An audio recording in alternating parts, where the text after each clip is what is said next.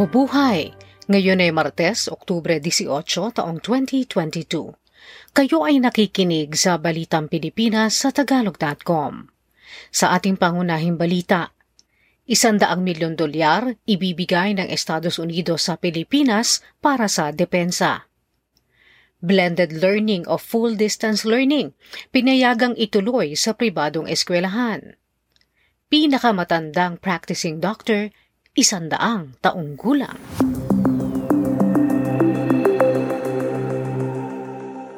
Sinabihan ng US State Department ang US Congress na nais nilang bigyan ng Pilipinas ng isang daang milyong dolyar na foreign military financing.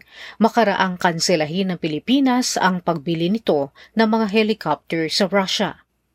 Sinabi ni U.S. Ambassador Mary Kay Carlson na maaaring gamitin ng Philippine Defense Department ang pondong ito para sa modernisasyon o ipambili ng mga helicopter na hindi natuloy. Pinasalamatan ni Carlson ang Pilipinas sa pagkansela ng kasunduan sa Russia na nangyari bago papasukin nito ang Ukraine nakapagbayad na ang nakaraang administrasyong Duterte ng 38 milyong dolyar na paunang bayad para makabili ng Russian military transport helicopters. Pinayagan na ang mga pribadong eskwelahan na ipagpatuloy ang kanilang blended at full-distance learning na pamamaraan ng pagtuturo makalipas ang Nobyembre 2. Sinabi ng Department of Education na inamyendahan na nila ang naunang kautusan na ibalik na ng mga pribadong eskwelahan ang full face-to-face classes pagdating ng Nobyembre 2. Iiwan na rin sa eskwelahan, mga magulang at guardian at sa mga estudyante ang desisyon kung anong pamamaraan ng pag-aaral ang kanilang iimplementa.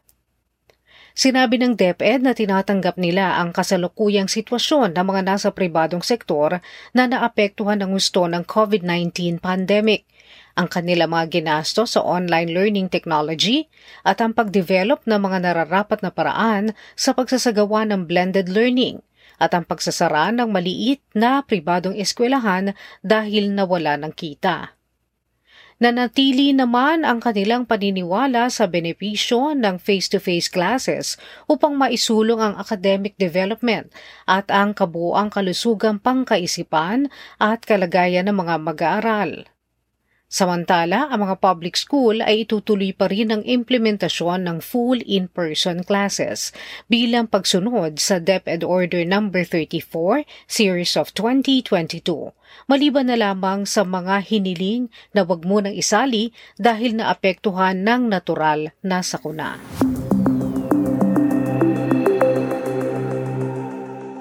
Tumaas ng 7% ang mga kaso ng COVID-19 sa Pilipinas, makaraang makapagtala ng arawang average na 2,100 at 88 bagong kaso mula Oktubre 10 hanggang 16 may kabuoang 15,314 ang naitala ng nakaraang linggo.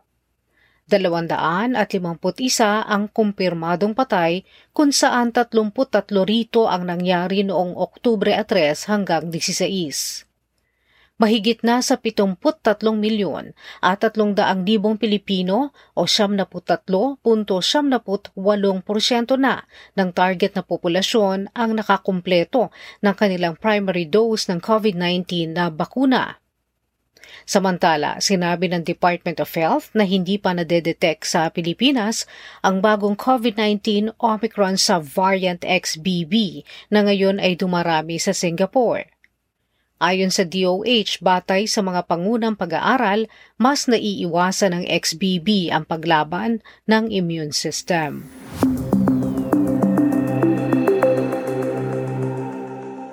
Bumaksak sa tatlong buwang pagbaba ang mga padala ng mga Pilipino sa ibang bansa ngayong Agosto.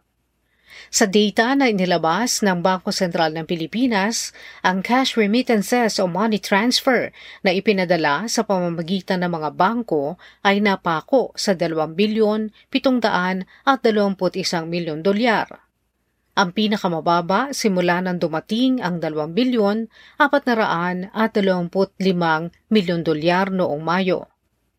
Mas mababa rin ito sa naipadala noong Hulyo na 2 bilyon, siyam at 17 milyon dolyar. Ang Estados Unidos ang pinanggalingan ng 41.7% ng padala. Sinundan ng Singapore na nasa 6.7%, Saudi Arabia na may 5.8% at Japan na nasa 4.7%. Samantala, ang palitan ng dolyar sa piso noong lunes, Oktubre 17 ay 50 na piso kontra isang dolyar.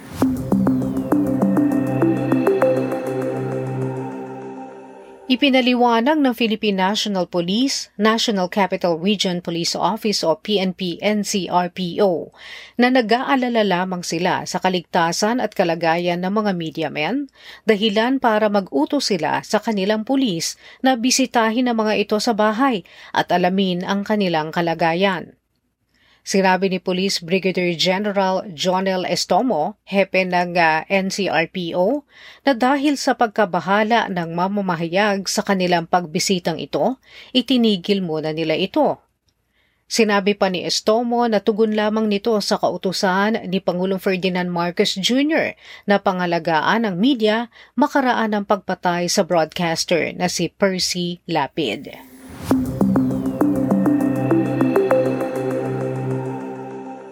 Ang pagtuturo ng mother tongue o wikang tinubuan bilang hiwalay na asignatura sa eskwelahan ay maaaring tanggalin na ayon sa Department of Education o DepEd. Gayunman, mananatili pa rin itong gagamiting paraan ng pagtuturo mula kindergarten hanggang grade 3. Sinabi ni DepEd Undersecretary Epimaco Densing III na ang pagtatanggal sa asignatura ay makakalibre sa 50 minutong pagtuturo para ilagay ito sa pag-aaral ng reading at math. Iginiit ni Densing na itutuloy pa rin naman ang paggamit ng wikang tinubuan tulad ng Cebuano, Ilocano at iba pa bilang pamamaraan ng pagtuturo sa ilalim ng Enhanced Philippine Basic Education Act of 2013 o Republic Act 10533 maliban na lamang kung nagtuturo ng asignaturang Filipino at English. Gayunman, sinabi ni Densing na inihahanda na ng DepEd ang paglipat sa isang fully bilingual program kung maipapasa ang isang batas na mag-aamyenda o magtatanggal sa Section 4 ng Republic Act 10533 na nagsususpindi sa paggamit ng mother tongue bilang pamamaraan ng pagtuturo sa kinder hanggang grade 3. Sa trending na balita online. Isang magnanakaw na nagtangkang itago ang kanyang pagkakakilanlan sa pamamagitan ng pagsusuot ng baseball cap at face mask ang nagva-viral ngayon. Ang lalaki ay nagnakaw sa isang establishmento sa Haro, Iloilo City at nakatangay ng 2,000 pisong cash at isang cellphone. Gumamit siya ng hagdan para makaakyat sa ikalawang palapag ng establishmento at doon pumasok para gawin ang krimen. Pero nang nasa loob na ng opisina, inalis nito ang face mask, uminom ng isang boteng tubig at tumingala. Kitang-kita sa CCTV ang mukha ng lalaking magnanakaw.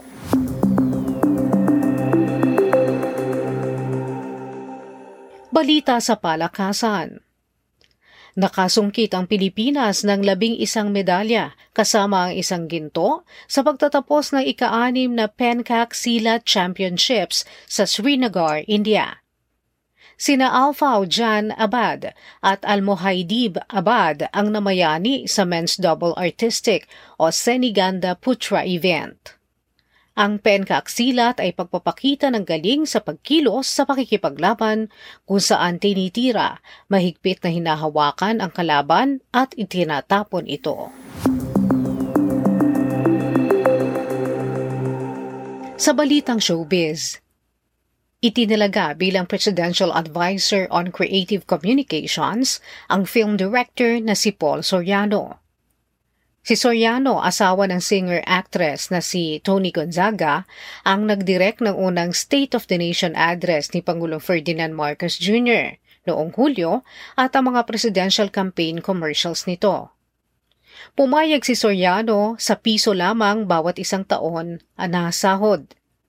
Si Soriano ang naatasang magpayo sa punong ehekutibo upang tumulong sa mga departamento at ahensya kasama na ang mga government-owned and controlled corporations sa mga usaping may kinalaman sa pagpapahusay pa ng kanilang pagpapakalat ng impormasyon, programa at inisyatibo. Si Soriano ay isang advertising and marketing communications graduate sa De Anza College sa California, USA at naging best director sa 2017 Metro Manila Film Festival para sa kanyang pelikulang Siargao na nanalo rin ng best film.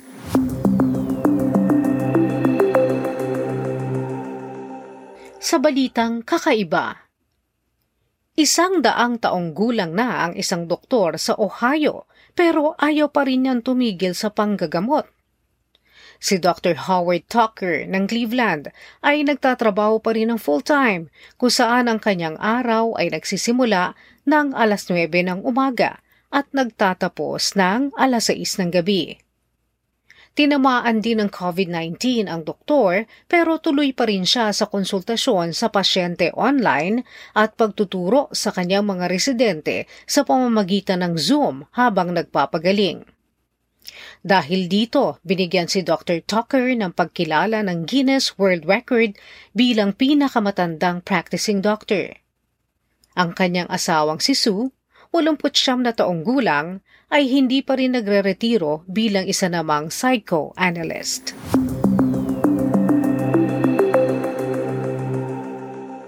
At yan ang kabuuan ng ating mga balita ngayong Oktubre 18, 2022 para sa Tagalog.com. Basta sa balita, lagi kaming handa.